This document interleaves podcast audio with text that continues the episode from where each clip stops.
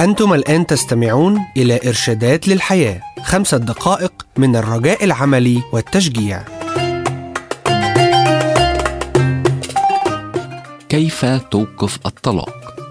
المحبة تتأنى وترفق المحبة لا تحسد ولا تتفاخر ولا تنتفخ. رسالة كورنثوس الأولى إصحاح 13 والعدد أربعة. عمل الاحتياطات اللازمة لتأمين البيت ضد خطر الحريق أفضل جدا من تركيب أحسن أجهزة الإنذار ضد الحريق والتي تصفر عاليا بينما منزلك يحترق. العديد من الأزواج يهملون إنذارات الاستياء التي يصدرها الشريك لسنوات. بالطبع عند تحطم الزواج يكون هناك عادة الكثير من الضجيج والدموع لكن الدموع لا تكفي إطلاقا لإخماد نيران الغضب التي تحطم أساسات الزواج والأسرة. لكن يوجد أشياء ممكن أن تساعد على جعل الزواج محصن ضد الطلاق. إرشاد رقم واحد. قدم التزام غير مشروط لشريك حياتك.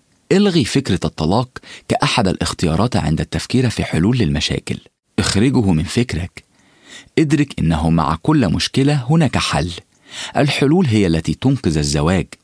الالتزام الغير مشروط هو ما تتعهد به عند قبول الواحد للآخر في الزواج. إرشاد رقم اتنين. حب بطريقة كاملة. في لعبة التنس يستخدم كلمة love بمعنى صفر. أما في الزواج فهي تعني كل شيء. كثيرون في هذه الأيام مشوشون في فهمهم للحب نتيجة للطريقة التي تعرض بها وسائل الإعلام الحب. الأنانية تطلب الإشباع لنفسها. إنما الحب يركز على توفير الإشباع لمن تحب. الذات تطلب متعتي وسعادتي وإنجازي بينما الحب يطلب عكس هذا. الحب يسعى أن يقدم أفضل كل شيء لمن يهتم به. الكتاب يتكلم عن الحب إنه يبذل نفسه. اقرأ رسالة كورنثوس الأولى إصحاح 13 لتكتشف نوعية هذا الحب وكيف يكون. إرشاد رقم 3 تفهم بصبر. هذه النقطة هي امتداد للنقطة السابقة لأنه عندما تحب شخص ما بلا تحفظ تجتهد في قبول الشخص كما هو أو كما هي بلا تذمر أو إلحاح عليه أو عليها. وبالطبع هذا ينتج الفهم والصبر.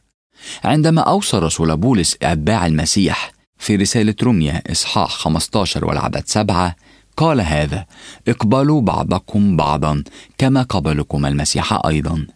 وبهذا قد قدم الأسلوب والمثل للزواج. إرشاد رقم أربعة تواصلوا بحميمية وبحرية.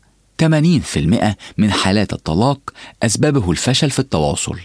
قد تقول لست أعرف كيف لكن هذا مدعاة للشك أنت غالبا لا تهتم بالكفاية لتحاول بغض النظر عن خلفيتك. أو معطلات التواصل الفعالة التي ورثتها من الوالدين أو البيئة. يمكنك تعلم أن تكون شخصا جيدا في التواصل. مهارات التواصل مثل الإنصات الفعال والتخلي عن النقد والدفاعية أثناء حديث الشريك. ممكن أن يتعلمها الفرد مما سوف تساعد على تحصين الزواج ضد الطلاق. إرشاد رقم خمسة. سامح سريعا. مهما كانت درجة كمال الزواج أو حبكم الواحد للآخر سوف يحدث أن تقول أو تفعل شيئا لن يمكن استرجاع ما قيل أو ما عمل وهذا يسبب الألم لمن تحب.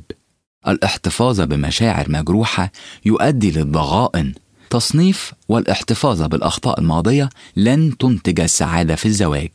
محاولة تصحيح الخطأ الذي تم أو قبول ما يحاول الشريك تصحيحه يعتبر من الإشارات القوية أن العلاقة مبنية لتبقى. إرشاد رقم ستة اجعل الله طرف في علاقتكم. يوصي الكتاب: إن غلب أحد على الواحد يقف مقابله الاثنان، والخيط المثلوث لا ينقطع سريعا. الخيط المثلوث يشمل الزوج والزوجة والله.